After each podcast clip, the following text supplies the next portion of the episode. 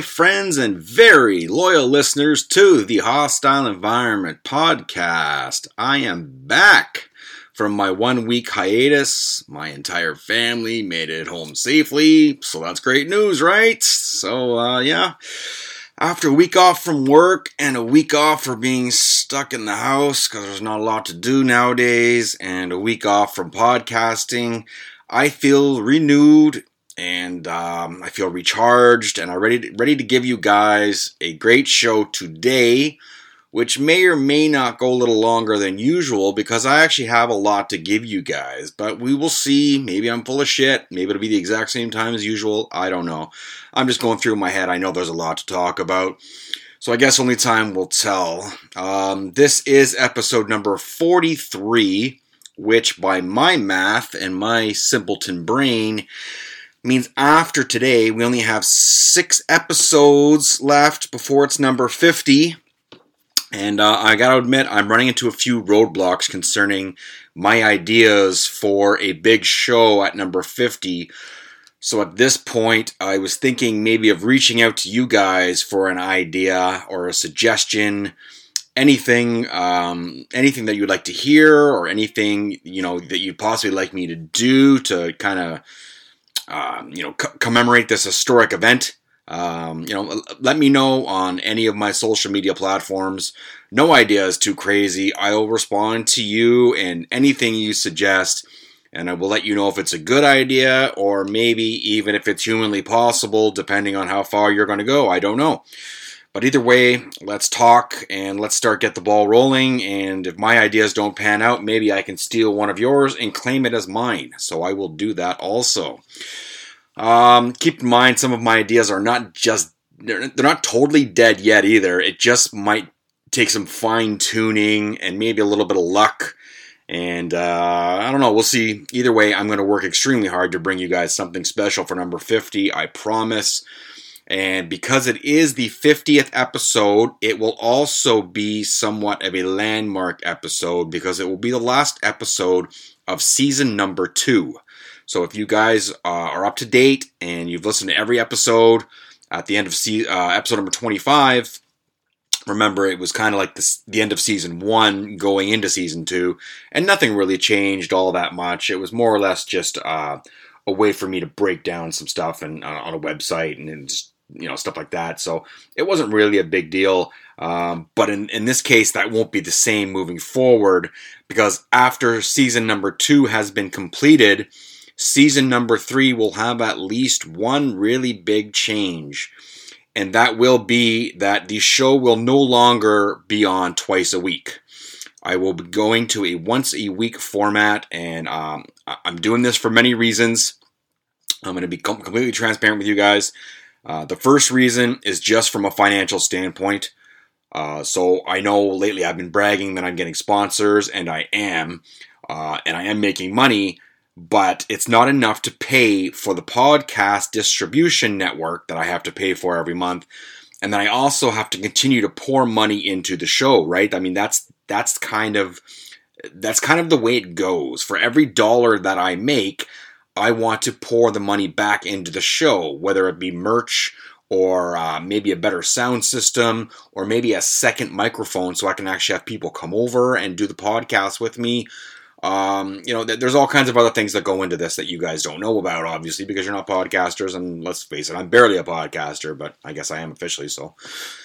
Um, if I'm going to get bigger and if I'm going to get better, uh, I have to use the money that I make and use it wisely uh, like like like I promised you guys after the first paid sponsorship that I had, I, I promised you that I would invest it back into the show, and I did that by purchasing hostile environment bumper stickers to send out, you know, to you guys in the hopes of, you know, obviously promotion, self promotion, and to get you guys a little more active on social media, right? So, you know, if I say something like, um, for instance, right now I've got a thing up there where if you can prove that you downloaded one of my sponsors' podcast, I'll send you out a sticker.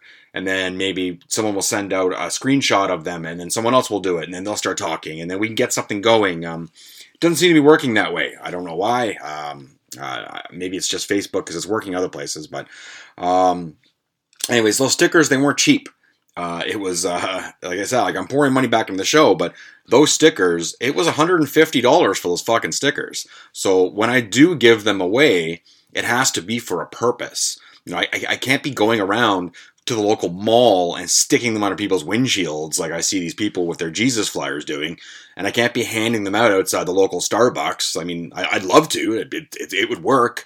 Definitely, it would work. If you hand out enough shit, eventually you start to catch fire. I get that. But financially, that would break me. I'd be crippled, right? Because I can't, you know, $150 for, I don't remember how, how many stickers I got. I got like 80 stickers. That's, that's quite a bit of dough, right? Um, so, you know, and another thing was I, I don't know if I could actually handle going to a mall and handing shit out like that and then seeing people fucking fire them on the ground or or going to the parking lot when I'm going home and see all these fucking hostile environment stickers all over the ground because it would break me that I paid for those and it would also break my heart. And my heart is is huge so. Um anyways but it, it, it, I have other ideas in my sexy head but unfortunately they all cost money and because I don't have a personal accountant and I'm not good with the mathematics, um, I have to be as financially responsible as possible, at least for the time being. Uh, so that's the first reason. Another reason I'm going down to one show a week is just strictly time management. Um, it, uh, obviously, I, you know, I started this in March of last year, or, or sorry, of this year.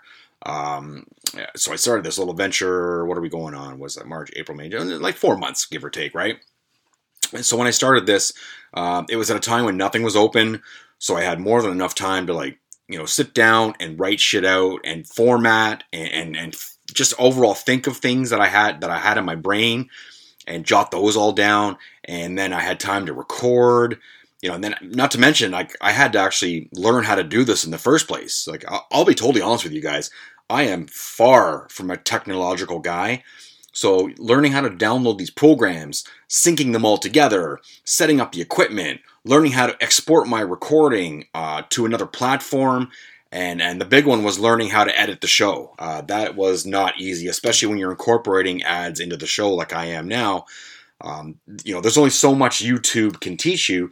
The problem I ran into with YouTube is if I had if I ran into a, a, a wall, if I, if I didn't know how to do something, I didn't I don't have the language to write it into YouTube and press search. Like, um, for instance, there's if I'm having an audio issue, I know I'm having an audio issue, but I can't describe it to YouTube. I can only put in some keywords and hopefully it comes up. Otherwise, I have to watch six, seven, eight videos and hopefully they touch on it. So I ran into that problem. You know, it's no big deal, but it's it's all time consuming, right? And and shit like this. I mean, it, it all took quite a bit of time to master. And you know, spoiler alert, I still haven't mastered it yet. So, um, you know, if you guys have been me been with me since day one of the pod, or you're just up to date, you know, by listening to all the past episodes, and you, here you are now, you'll remember that you know my first few shows, my intro and outro songs sounded like they were coming out of a tin can. Well, they were. Uh, pretty much. Uh, they were awful, and that's because I was literally playing the songs off of my phone that I was technically stealing, by the way, between you and me. Um, and I, I, was holding my phone up to the microphone and playing it and then pressing pause and starting the podcast. And I knew how it sounded. I knew it sounded like shit. And I knew I couldn't keep being so low budget and ghetto. So slowly I had to start learning how to incorporate uh, a personalized intro and outro that my dad helped me helped me make into this um, you know helped me make this the songs. And then we had to learn how I had to learn how to put it in, into the audio editing program and then add it to the podcast right? So you know long story short um, I had the time to learn. I had the time to adapt. But now as of you know what are we open up three weeks since we got into stage three I've I've uh, I've quickly come to realize that since we've reopened from this COVID lockdown, that between me working full time and driving my little one around to her friends' houses and picking her up and dropping her off at CrossFit and doing all the grocery shopping, taking my dogs out for walks and stuff, and then um, I do a, a, good portion of the cooking because my wife works 12 hour shifts and she works uh, some long weeks. So I'll, t- I'll do a bunch of cooking for the week for the kids to eat so that you know, if neither one of us are home, they can just open up a Tupperware container and grab some real food and not, you know, Kraft Dinner or white trash pork and beans and shit like that. So, um, and just spending time with my family as well, you know, is, is, is, something I enjoy doing. Even if it's just watching a movie together, or you know, maybe just going out for uh, an appetizer. I, I, enjoy doing that shit with my with my ladies, right? So um, it's all very time consuming, um, and and just you know, because just as far as work goes, um, and that that's the big chunk that's killing me here is um, I, have to be up at five ten every morning, you know, five days a week. Um, I've recently come to learn that I am no longer young enough to go to work on five hours sleep. I really can't function.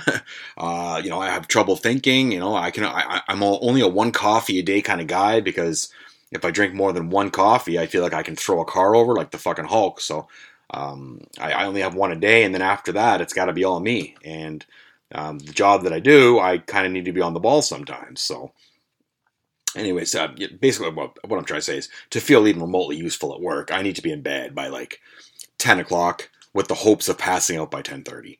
And I'm a night shower guy too, so I'm usually in the shower, you know, 20 to 10, dry off, brush my teeth, use a Q-tip, lay down, and then hopefully pass out, air dry by 10:30, and then hopefully I'm out. Right, that's kind of my routine. Uh, and the final reason I'm going down to one show a week is probably maybe, yeah, probably the most important reason I would say, and that is just overall human mental burnout. Um, I found out very quickly that trying to give you guys two amazing shows a week was getting more and more difficult because if there wasn't a lot going on in the world, you know, from my headline segments, obviously, where I give you guys some stuff to laugh at, which is the whole reason I started this.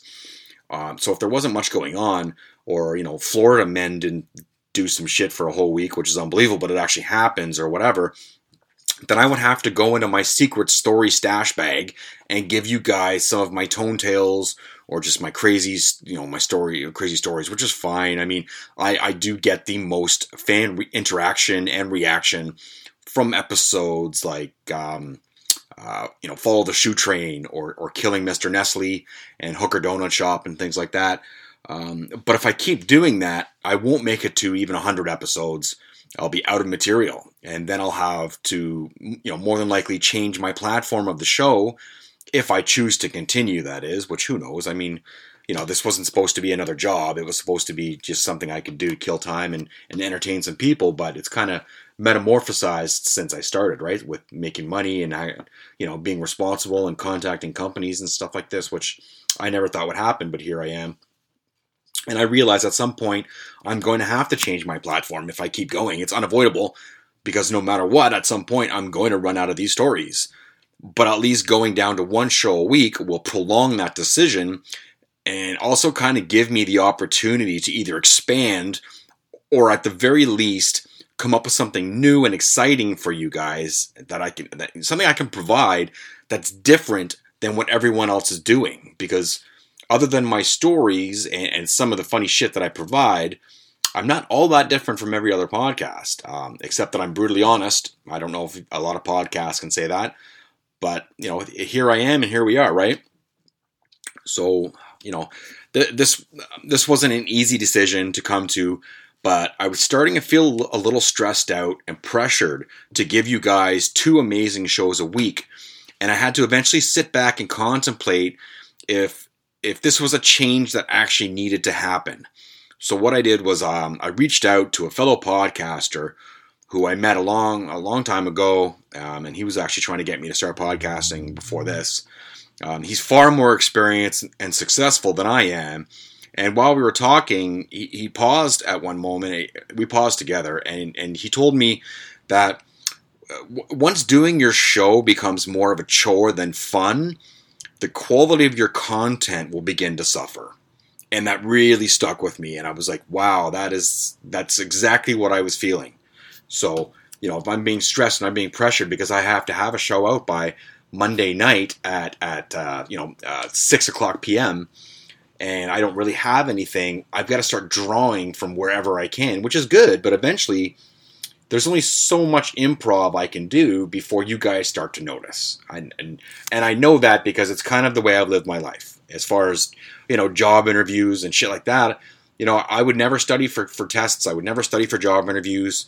And I could go in there and, and one belt that I've always had, you know, like a title belt that I've always had is every single job interview that I've ever had, I've gotten that job. If I didn't get the job interview, I didn't get the job. But if I wasn't sitting in front of you, um, and we and, and we were going back and forth tit for tat, I got the job every single time. And let me tell you guys, I have had a shitload of jobs. And I will get into that in another episode. So that, like I said, that's material that I'm not going to pull from today, but there's shit like that that I have, right? Um, I have a gift. Um, it's one of my very few gifts that I have, and it's it's kind of a combination of reading people and being able to think on the fly. I'm very quick on the fly. Um, sometimes uh, I'm so quick on the fly that my words stumble over each other, so I'll say words out of order. So it's it's kind of like being dyslexic, but I don't think I am dyslexic. I don't. I hope I'm not dyslexic. You would think at 42 years old I would know by now, right? But that is one of my many gifts. So that's why when I brought up to my friend a while back when he was making money doing this little venture, he said, "Dude, that you were made for this shit. Like this is all you." And I said, "Yeah, you know, but you know, it's time consuming, and you know, you got to do all this." But at the same time, at 42, I really don't have any other hobbies. Uh, I'm not in a softball league. Uh, you know, I'm not. I'm not in a book club. Um, I, you know, for the year and a half, we couldn't go to the gym, so I wasn't doing that anymore. Hence, why I've gained all this weight. Um, you know, and I stopped sitting in front of the fucking TV and binge watching, you know, whole scenes of Netflix and well, movies, Netflix, whatever you want to call it. Uh, you know, I, I, have this great gift of being able to sit down on a couch for seven hours and just smash TV shows or movies. And you know, I stopped doing that because I actually enjoy. Once I found this, once I found how much I enjoyed doing this, it kind of took over. And once I actually started progressing and, and getting contacts and meeting people it was like wow it just it took off like a goddamn rocket and it's a rocket i'm very happy to be on right but um, i never felt like this was a chore so i, I don't want to say that um, so it was never a chore for me to pound out two episodes a week but it was becoming a stress right and and the last thing i wanted to do was start filling my airtime with just you know, random you know fuck conversation that really isn't all that entertaining and I'm just doing it so I can get past that 30 minute mark and then I can just put it up and boom, walk away. That's not what I wanted to do. I, I was having too much fun um, writing and, and, too much fun going through all my memories and jotting them down uh, to to just you know bury those and just start filling you guys with just random garbage airtime. And for me, the decision was pretty much made. Um, I, I, was thinking about this for a couple weeks now, but the actual hard decision actually came to me during my vacation because uh, it, it gave me a chance to decompress and I didn't feel stressed out at all about finding the time uh, in the day to get off work, rush home, start formatting the show, figure out what, what my topic was going to be, get my sponsors incorporated in, along with my my uh, my uh, social media shoutouts and all that stuff. Um, you know, it, it, it, so you know, just a little peek behind the curtain, guys. Finding content for segments like headlines from around the world and headlines from your phone that you'll never see on TV. Uh, it, it, it isn't easy to. It, okay, sorry, let me take that back. It is easy to do thanks to the old Google machine and Twitter and shit like that, but it's extremely time consuming. Like because when I find the articles, I not only have to just find them and say yes, this is good quality content, but I also have to either jot it down somewhere because um, obviously if I'm taking stuff off the internet, I can't remember it word for word. Like I can remember my stories; um, th- those are in my head forever. But shit that I take off the internet, I've either got to jot down or find on the computer and then print them out and highlight it. And then, you know, I've got papers in front of me, so I'm reading them and I'm shuffling them around. I mean, I know it sounds like, you know, oh, you fucking crying podcast problems, you know, but I'm just giving you guys a peek behind the curtain on how this goes. Um, so basically, guys, those, are the three reasons that, uh, that, that drove me to make the decision. Not to mention that going down to once a week will give me um, a, a, more time to concentrate on new ideas for the show because I found that I was being very creative in between the times when I didn't have to worry about getting you guys content. So, say my last show today is Thursday, I'll have most of today, all of Friday, all of Saturday, all of Sunday to just fuck around on the internet and just have some fun and da da da. And I get very creative until Monday, and I realize, shit, I got to start getting content and segment, um, um, um, formatting the segments and shit like that. So I lose some of my ideas, and I also lose a little bit of my creativity because then I start to feel a little stressed and I feel like uh, I, I've never been a fan of timelines. And that's the thing about podcasts is they say that you have to be very willing to be consistent. So if you're Monday to Thursday, 6 p.m., you've got to keep going Monday to Thursday, 6 p.m. No, no, no excuses, no nothing. Um, so I figured, you know what? I just, I didn't. So I, I, I laid out all the reasons for you. So I'm not going to go over them again. But um, like I said, it's going to give me more ideas. Uh, it'll bring you guys something different than everybody else, and and that's what I was trying to do from day one. And you know, not to mention, it will also give me time to you know promote more on social media. So there's that, right? Because I've heard that so many times from so many people, professional podcasters, you know, jerk off podcasters like myself. That's social media is such a big deal. Um, I was actually um, just last not, a couple days ago before I left for my holiday. I was in a group chat with several other podcasters on Twitter. Um, some more successful than I am. Well, actually, most more successful than I am, um, and some about the same as me. And one guy told me that in order for him to be successful, uh, he sends out no less than 25 tweets a day to promote his show. Uh, he also sends out a minimum of five Instagram posts. He's very active on Facebook, and he makes at least one TikTok every single day. That is his recipe for success. And judging by his numbers, and he showed me he showed me his numbers, uh, you know, and his level of sponsorship, by the way, that he receives, it's quite impressive. So his recipe works. Now, uh, that being said, no matter what, there is no fucking way I'm going to do that because for me, it is hard enough um, to do what I do now because of my absolute disdain for most forms of social media. And I've been pretty clear with that with, with you guys about that from day one.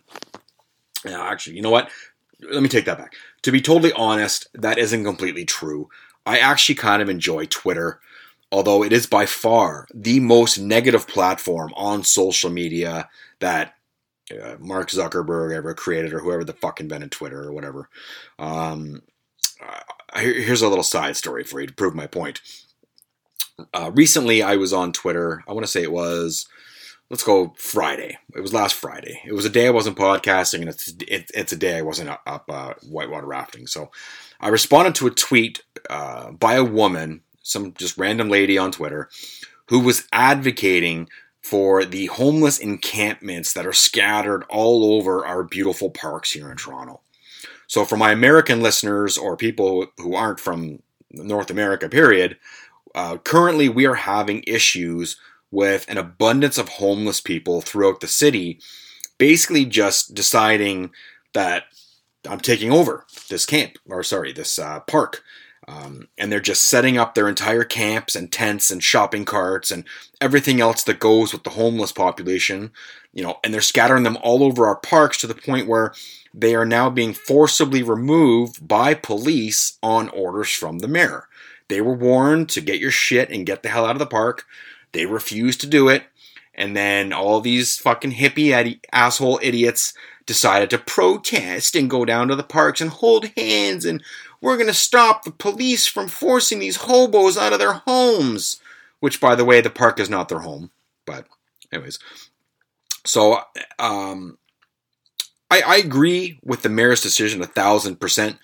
Just because you're homeless does not mean you get to park your tent or your cardboard box wherever the fuck you want because, you know, in, in your mind, you could somehow justify it you know because you're angry at society or or whatever the case is you know like oh i didn't get hired back in 1997 because of the man so i'm going to sit here and get drunk in front of some kids in a public park and pass out in my own piss. It's not okay. So i'm sorry it just it's not okay. We have a lot of us have kids and you know, I'm, I'm not just talking about the listeners of the podcast, obviously, because, you know, it is what it is, but I'm talking about everybody in Toronto. They have kids and there's elderly folks who all want to just go out and enjoy our beautiful parks, especially now during COVID when there's nothing else to do. You go out and sit there and watch some fucking pigeons and, and feed the ducks and watch some kids do some, you know, frisbee and shit like that. But, you know, it's, it's the cheapest way to, to take your kids out for the day. There's your park, there's your blanket, there's a picnic basket. I'll see you in four hours. I'm going to get pounded and lay here and get baked in the sun, right? What what is not appropriate is for these you know you to take your kids to the park so you know they can have a good day and get some sun and have some fun, and they see a guy drinking whiskey at ten in the morning, or there's someone passed out in a sleeping bag after too much heroin, or there's a, a goddamn fucking hobo campfire where instead of making s'mores, they're all passing on a Lysol can and drying their socks over fire on a stick. Uh, so anyway, I, I responded to this tree hugging hippie bullshit woman who probably doesn't shave her legs and recycles her tampons. Um, oh, and I wrote something along the lines of uh, just because it's labeled by the protesters as peaceful doesn't mean it's necessarily true. Because in the post that she was talking about, um, and I was responding to, there were a couple of pictures of the police dealing with these protesters and some of the, the hobos in, in a physical manner. But what they didn't show were the pictures of the protesters who were throwing bottles and throwing rocks and God knows what else at the police before this altercation even started. When the police just got there and, and were getting their game plan together of what they were going to do, they started getting pelted with bottles and rocks. Uh, and they, they, also didn't show, by the way, um, the the protester who decided to walk up to the police, get in their face because they know the police can't touch them because uh, there's a fucking cell phone every nine feet in the world right now, or the the cops have body cams, and the protester sprayed a couple of cops right in the face with some unknown substance that was it was hard it was harsh enough that it sent them to the emergency room. It sent two cops to the emergency room, and uh, one guy didn't get it all that bad, but he actually went to the hospital later on. But sure enough, they've got they've got no pictures of that, but they've got lots of pictures of the police ragdolling, you know, some homeless asshole protesters, and um, you know, oh, oh yeah, the, the, the, of course those pictures are everywhere, right? So, anyways, I, after posting my little remark, basically saying, you know, there's two sides to every story, not just the pics you're providing to fit your narrative. One guy responded to my post by saying, I just downloaded your podcast and it sucks. So, as you, if, if you guys follow me on Twitter, it's not my name. It's not you know a fake name. Uh, what do you call it? A bot or whatever you want to call it. It's it's my my hostile environment podcast, and that's what I am. So he wrote that, and that was on I want to say Friday. Uh, now this response was literally, and I mean literally, minutes after my post. So there's almost no chance this dude actually downloaded my show. But man, did his little shot at me get 143 likes real quick. Uh, and I'm no social media influencer, but I know that having almost 150 people on a social media platform liking a comment that your podcast sucks is probably the exact opposite of self promotion. Although, you know, on the other hand, I once heard Vince McMahon in an interview, the owner of the WWE, um, he said any promotion of your product is good promotion, which I necessarily don't really agree with, but then he's a billionaire. So who the fuck knows, right? I mean, obviously he's right and I'm wrong in this scenario, and I'm man enough to admit that. So there's the power of social media, you know, and, and obviously it can be used for for good and and evil or at least Twitter can be, anyways. Um, when you know when it, when it comes to Instagram, I generally only see positive things and, and people trying to make money by selling, you know, Asian-made garbage clothing and people trying to make money off your hard work. Because whenever I post something on Instagram and I hashtag podcast, you know, there, you'll see a message nine times out of ten, someone jump on and say, "Oh, promote it on something something records," which is just some fucking bot that's responding to the word podcast and a hashtag, and that message automatically gets sent out. So just when I get excited because I think I'm getting some fan interaction, it's some jerk off who's you know trying to get me to pour money into his product. So. Um, so long story short, I'm kind of I'm okay with Instagram. A lot of it is just you know like people showing pictures of their kids and, and shit like that. So you know Instagram's okay by me. Um, TikTok I really don't like. I really don't.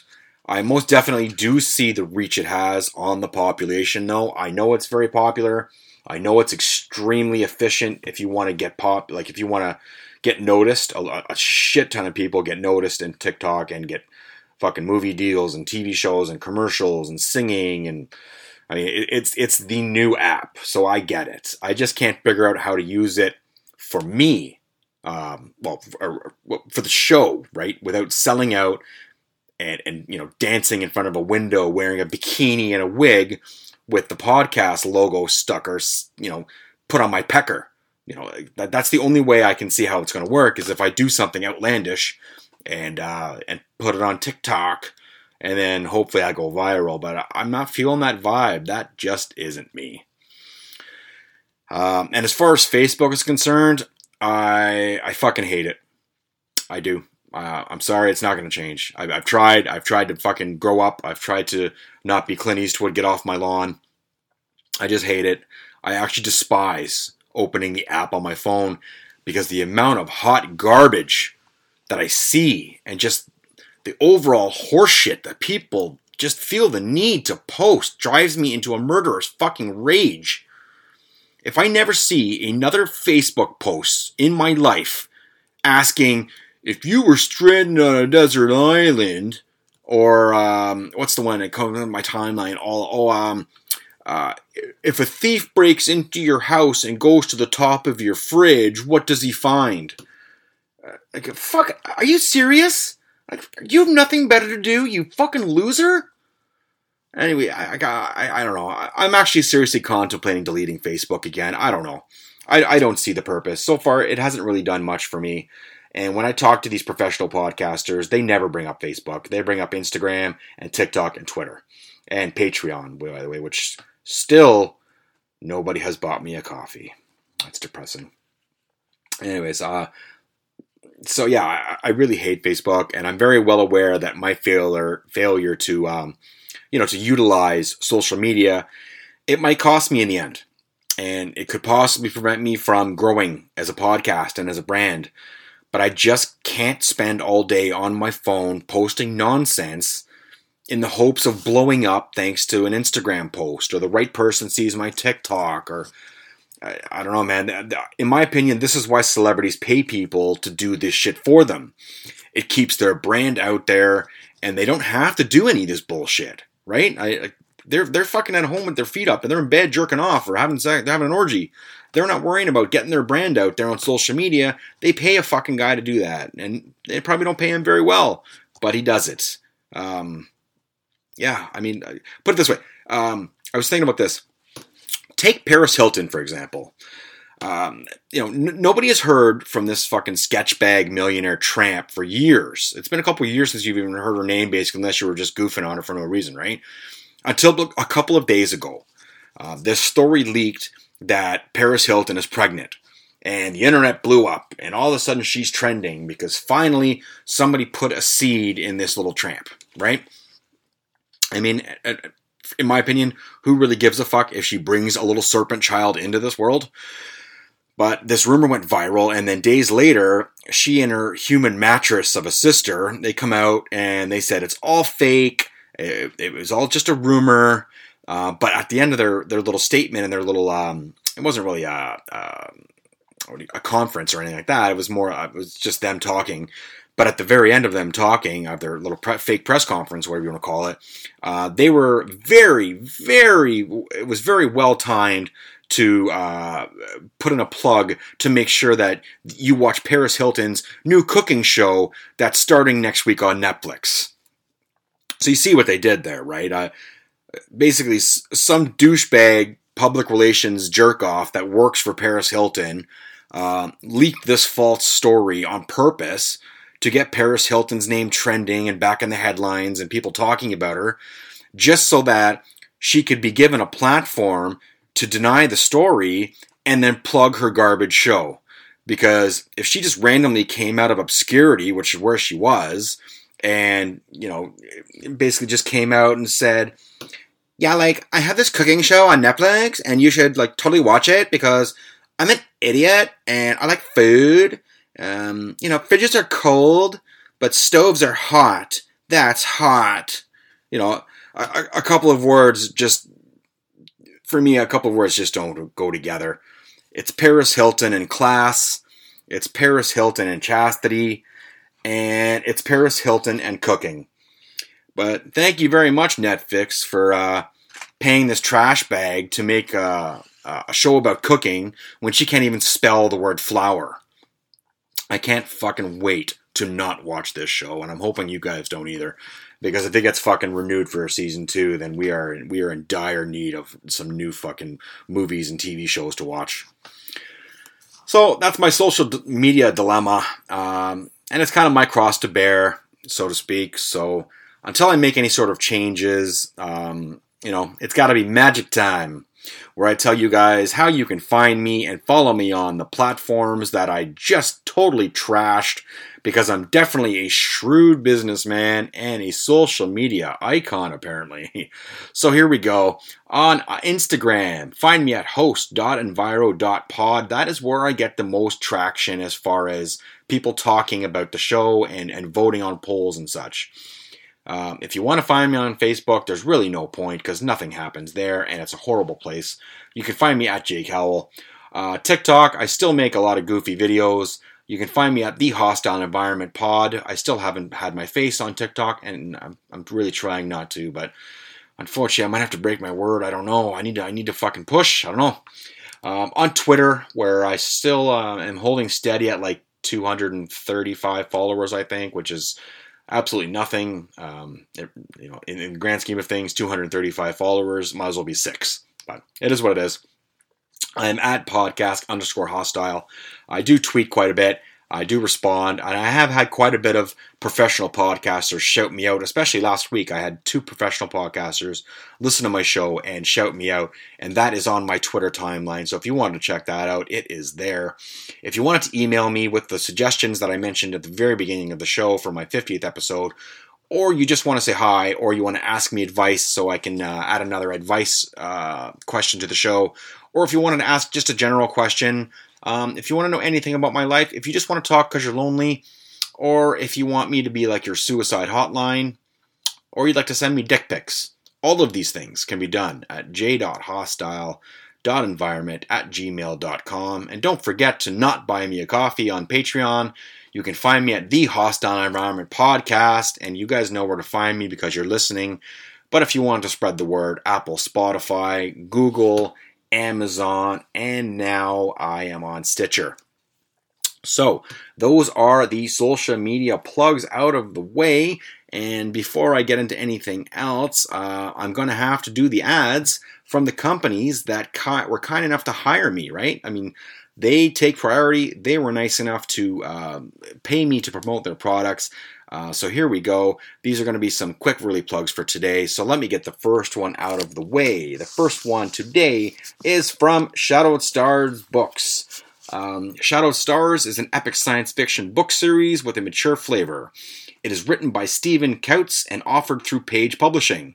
There are eight books planned, with more unnumbered ones to follow. There are glossary entries and short stories free to read and posted around the 20th of each month on shadowedstarsbooks.com. It is written in a dark form to give the reader the feel of being in unexplored space. The odd number books follow one line of characters, and the even numbers follow another line. And there are crossovers and cameos between them. Book 1, Shadowed Stars, The Reign of the Black Guard, and Book 2 are available now with Shadowed Stars, The Children of Home, which is book three, coming very soon. They are available in paperback and ebook, which is very convenient. Ebooks are fantastic. I really enjoy those and can be ordered through any bookstore or online at Amazon. Search under books or under my author, Stephen Koutz, which is K O U T Z. They can also be found at Barnes & Noble, Google Play, and of course iTunes. There you go. So it's once again, it's Shadowed Stars Books, shadowed with an ed, starsbooks.com. There you go, guys. So that is the first ad read for the day, and the second is coming up right now. This podcast is brought to you by Military True Crime Addict, a podcast focusing on true life events of military personnel, veterans, and those associated with the military.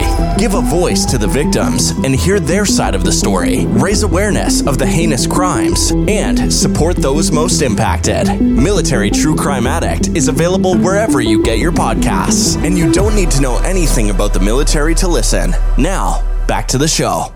All right, and there we go. So, Um, remember, I will send you out a an official hostile environment bumper sticker if you can show me on social media that you've either bought a book from Mr. Steven Koutz or you downloaded an episode of the Military True Crime Podcast. If you really think about it, guys, it is a win-win uh, because you only not only get to read a great sci-fi book and then continue on with the series if you feel so inclined, but you also get to listen to an informative podcast about military people who have turned into serial killers or murderers. They've gone off the rails. I mean, that shit is pretty crazy. Um, you know, and, and you know, it's like watching a show on A and E except on your ears. And A and E does a lot of this stuff, right? So like, you know, you get a sweet sticker from me from doing it. You know, why not give it a shot? Oh, and when, speaking of uh, uh, a win-win scenario, I actually had one the other day at the local Home Depot. Um, you see, your boy Jay, um, I, I, ingested, or or um, you know, I, I, put something in my in my body that was either food or beverage. I don't know, uh, but what I do know is that it really did not agree with mis- with me and you know my old my stomach. So um, you know, my stomach was doing some bubbling, but I was doing some yard work, and I went to mow my lawn, and um, next thing I know uh, I, I, needed something, uh, a, pin and something else for my lawnmower, so I had to bounce. I had to go over to Home Depot. Uh, the problem was with the bubbling in my stomach that I was having, I also had noticed while I was mowing the lawn that it came with a severe amount of gas that basically had an odor that was just, let's go with wretched or foul, one of those two words, or both, I don't know. Um, so I, I had to run over Home Depot to finish my yard.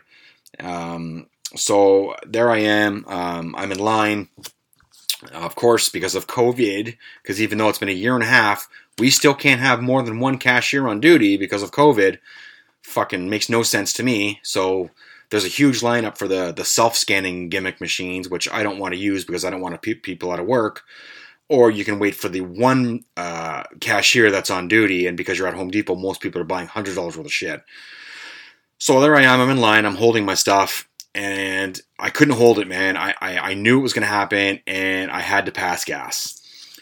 Uh, thankfully, it was silent, but I didn't know that it was going to be silent when I needed to do it. So while I was expelling it, I made sure to like crumple the package of the shit that I was holding to try and cover the, the noise in case anything, you know, did happen, right? Not to mention the fact that um, I had to keep the safety on because of all the bubbling in my stomach. I wasn't quite sure that every, everything was going to go as planned if I did pass gas, so I had to be careful. Uh, and anyway, like not even five seconds after I had uh, released this uh, gas into the into the atmosphere, um, behind me, about two people back, uh, in a very loud and very precise voice, I heard this woman go, Oh my God, what is that smell? That's just disgusting. Who did that? And I was immediately nervous and I didn't know what to do. So I figured I'd play it cool and I joined in. Uh, instead of just sitting there silently, I joined in and said, you know, um, I, I, think my, my, exact words were, uh, Jesus, man, it smells like somebody just shit on the floor here. What is that? And the lady agreed with me, right? She's like, right, right. So there I was. I thought I was free, and you know, the, I was free of the blame. I was free of the of the uh, the, the, the, the, gas passing. Um, I was free of this vile act, basically. But then this dude in front of me, uh, he, knew better, and um, he, he was he started to mumble, and he started to mumble under his breath just loud enough for me to hear the words, Yeah, somebody, maybe somebody like you. So I couldn't help when I heard it, and I immediately broke into laughter. And at that point, the jig was up. Everyone in the line clearly knew something had died inside my ass, and I was totally the guilty party that let this just awful thing into the air. Uh, so the rest of the time we're waiting in line at the Home Depot. It was very silent lineup after that. Um, but when I say it was a win-win situation or scenario, whatever you want to call it, it's because not only did I get what I needed to fix my lawnmower, but I also learned that the power of exhaling horrible, vile gas can easily defeat all COVID masks out there. And I also got to have a great laugh. So how is that not a win-win for Jay? But then I come home and I, I'm laughing to myself all the way home on my drive, which is only like four minutes, but I'm laughing on the way home. And then I, I rush into the house like a little kid and uh, I tell my wife what just happened. And at the point where I think she's supposed to smile and laugh, she stares at me with disgust and calls me an idiot. Uh, so I think it's funny. She thinks I'm disgusting. So who really knows who's right in this situation, right? Um, I don't know. That's it. That's my little thing. I don't know. You guys tell me if I'm right or wrong. I thought it was funny. Anyways, um, let me tell you guys a little bit about my vacation and some things I came across during my time there. Some things that I picked up on. Uh, so, like I told you guys, we went white water rafting. Um, it was a town called Forester Falls. Um, it was basically just an over uh, a four-hour drive from Pickering, and it's almost in Quebec, and it's about an hour and a half away from Parliament Hill in Ottawa. Because on the way home, we were going to try and stop in and, and, take a picture in front of Parliament Hill because I've actually never seen it, uh, nor have my kids. But um, it was an hour and a half away, so that just wasn't going to happen. Uh, so it was through a company called Wilderness Tours. Um, so you can Google them if you're interested in doing this. And man, I highly recommend it. I cannot say uh, enough good things about this experience. Everyone who works there is super nice and polite. All of the employees appear as though they're like genuinely uh, enjoying working there. It's not a chore for them to work there, they're enjoying it. There's a ton of shit for you guys to do. Uh, we got there at 5 o'clock p.m. on Sunday afternoon. We found our cabin. We unpacked our shit. Um, we didn't pay for the dinner that night on the Sunday, so we had to grab horrible Subway on the way up, which was a huge mistake because when we pulled in, uh, it, the smell of, of dinner was incredible. I knew something good was cooking. And sure enough, I walk up there and they're serving uh, ribs I love ribs, and my youngest is a rib fanatic, and they did look fantastic. So it was kind of torture to eat this horrible garbage sub.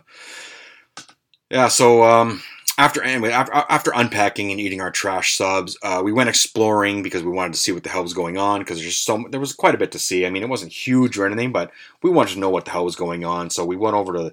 We saw there was a volleyball, a beach volleyball court.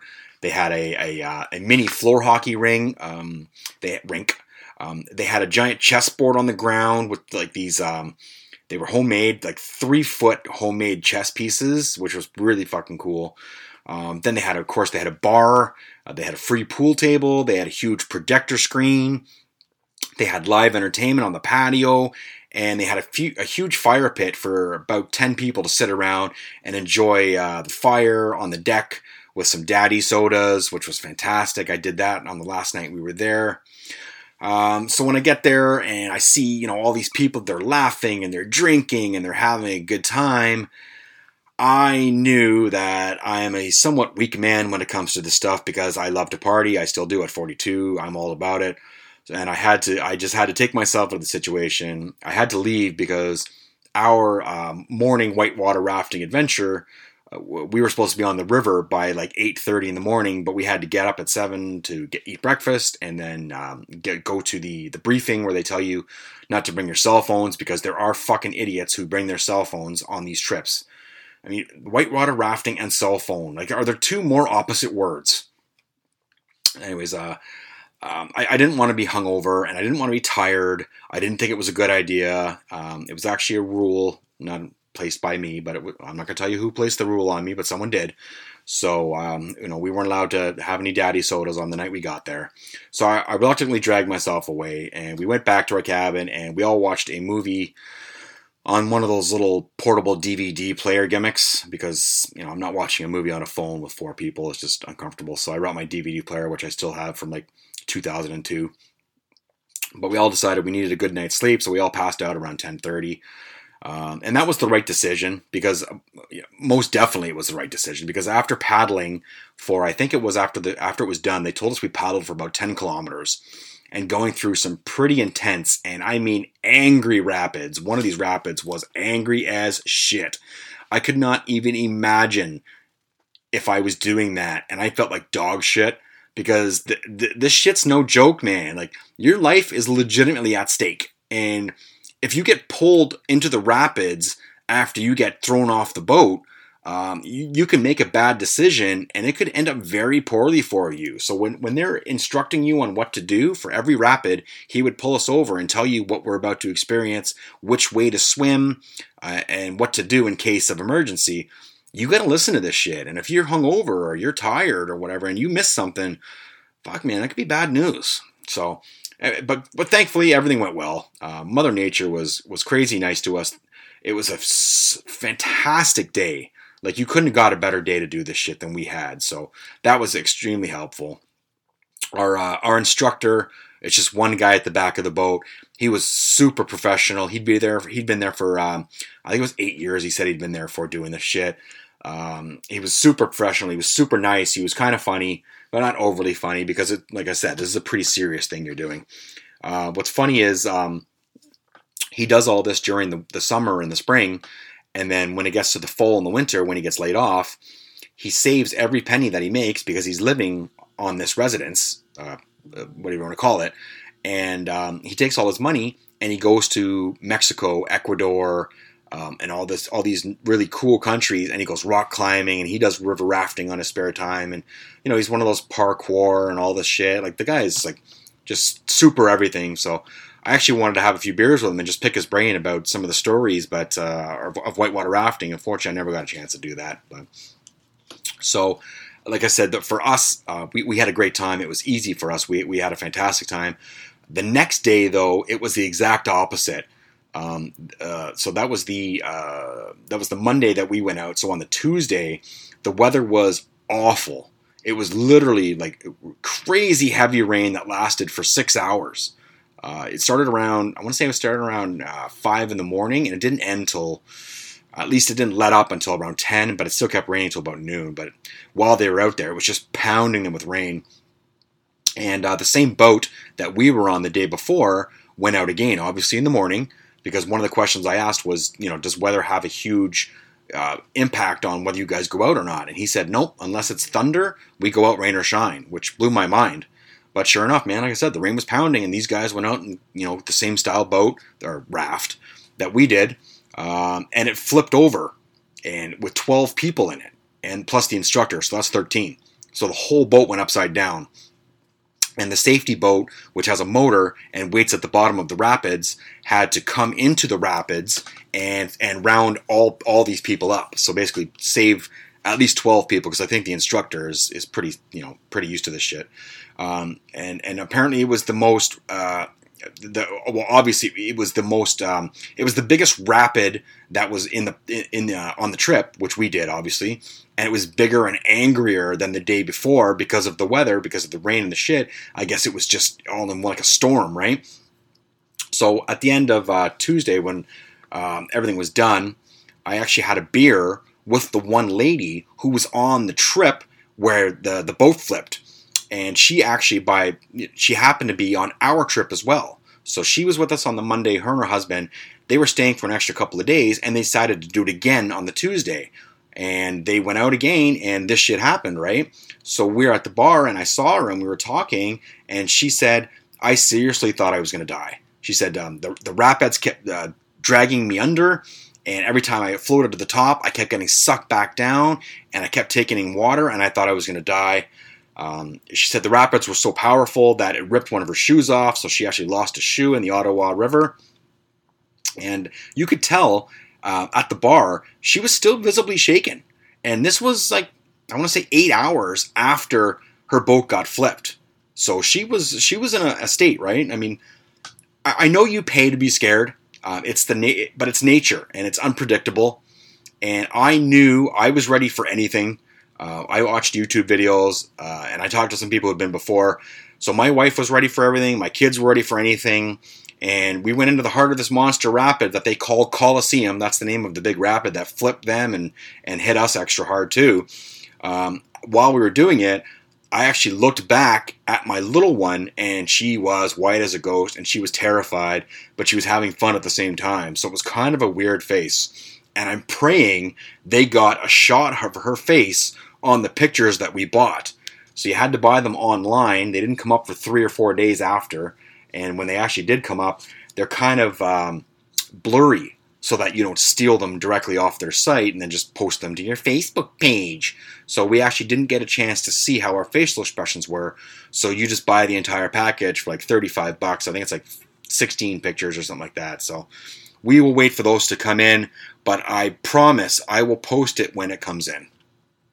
So I told you guys that I learned something from all of this, and you might ask what I learned. Well, for one thing, I learned that some people are way too comfortable walking around in full body wetsuits and clearly have no pride or too much pride in whatever case you want to put it in their appearances. Um, you know, when, when you're overweight and your bodysuit isn't exactly flattering for your physique, and I fall into that category, um, you know, how about throwing on a t-shirt and maybe a pair of shorts, especially while you're strutting around the resort? Because if you're severely overweight and you're ugly and grotesque and you're rocking the bodysuit proudly while you're walking around and I'm just there to eat my lunch, that shit ain't right. It's fucking gross. It takes me back to when I took my wife to the New Kids on the Block concert about 10 years ago. They were doing a, a reunion tour, and my wife had told me she always wanted to see them when she was a kid, but they never got the chance. So when I saw they were coming for the first time in like 20 years, I surprised her with tickets and we went together. Well, fuck me if every fat chick in the entire stadium didn't butter, butter themselves up um, into their, you know, kids' t-shirts that they had when in the 80s when they were kids, basically. It, it was horrifying because you could literally hear these women gasping for breath because their shirt was so fucking tight. But they held their breath long enough, I guess, to you know force it onto their heads, and um, well, there you go, right? It's kind of like a rite of passage to all the other hippos who were in the arena. Like, see, I was a fan in 1986 and I kept this shirt for 35 years and it still fits today. You know, same shit with the bodysuits at the resort. It's the same shit. Um, maybe these people didn't realize that this form fitting wetsuit shows every single roll you have and every single fold of fat that you have. And, you know, it makes you look like that poor killer whale who's dying at Marineland. I mean, personally, I, I didn't want to rock the wetsuit. I saw it as an option. It was suggested to me. It's not because I knew I would have looked awful or I had any sort of, you know, body shame or anything like that. It's because I'm fucking cheap. And I didn't want to pay it the 30, it was 32 bucks to rent the suit for four hours. And the other thing that stood out to me, which, uh, and I have to claim total ignorance on this, is uh, so I got to the resort, uh, b- sorry, before I got to the resort, actually, um, uh, I, I, mentioned to one of my buddies who's Greek that I was going whitewater rafting. And uh, he said something along the lines of, well, that's probably the whitest thing you can do nowadays. And I didn't understand why, right? Okay, so, you know, it just stuck in my head. And then we're on the trip, and um, I got a, an Instagram notification, and I opened up, and it's one of my brown buddies, my Indian buddy, who was taking pictures of him and his wife and his new his new son in Ottawa. So I shot him a message. I said, oh, I said, hey, dude, like, you know, that's crazy that we're both up here together at the same time. And he responded. He's like, hey, man, yeah, why are you up here? And I told him, well, we were me and my, uh, my me and my girls were uh, whitewater rafting. And he wrote back, oh, how very white of you. And then I began to take notice. And I noticed that there was only one Asian family and one Indian family um, in the entire complex. And I'm talking like maybe between 120 and 150 people. So between the campsite and the rafters, and so you know, there's a campsite where you can just camp and put your tents and shit like that, and not even go whitewater rafting. You're just staying on the premises. So between the campsite, the rafters, the employees, and anyone else, um, there were only about nine people who weren't white. So I guess I'm really out of the root, uh, loop as far as shit like this. I just kind of assume that regardless of color, uh, everyone enjoys possibly drowning in the Ottawa River after getting violently tossed off a raft. But apparently it's only a white person thing, so fuck, who knew, right? Well, actually, everyone knew except me, apparently. So, all right, ladies and gentlemen, we have been talking for, oh my God, 59 minutes, uh, and that's going to signal the end of the show. But before I go, before I sign off with those three magic words, which is now my catchphrase, I want to give you a Florida Man headline. It's just a headline, it's got no backstory. I just don't think it needs a backstory. Here it is Florida man bites off his brother's penis after he walks in on his brother having sex with his cousin on his favorite Dragon Ball Z blanket. Yes, that is it. Not only is this a legitimate headline that I found, but the picture of the dude who bit off his brother's penis is incredible. And I will be posting that picture on social media. So I hope you follow me and I hope you can see what this lovely individual looks like. So until Monday, kiddies, have a great weekend. Don't forget, the liquor store closes at 6 p.m. on Sundays. So grab everything you need for the entire weekend, either today or tomorrow, so you don't run out. And until Monday, I am your party host, but unfortunately, today's party is coming to an end. So, bye for now.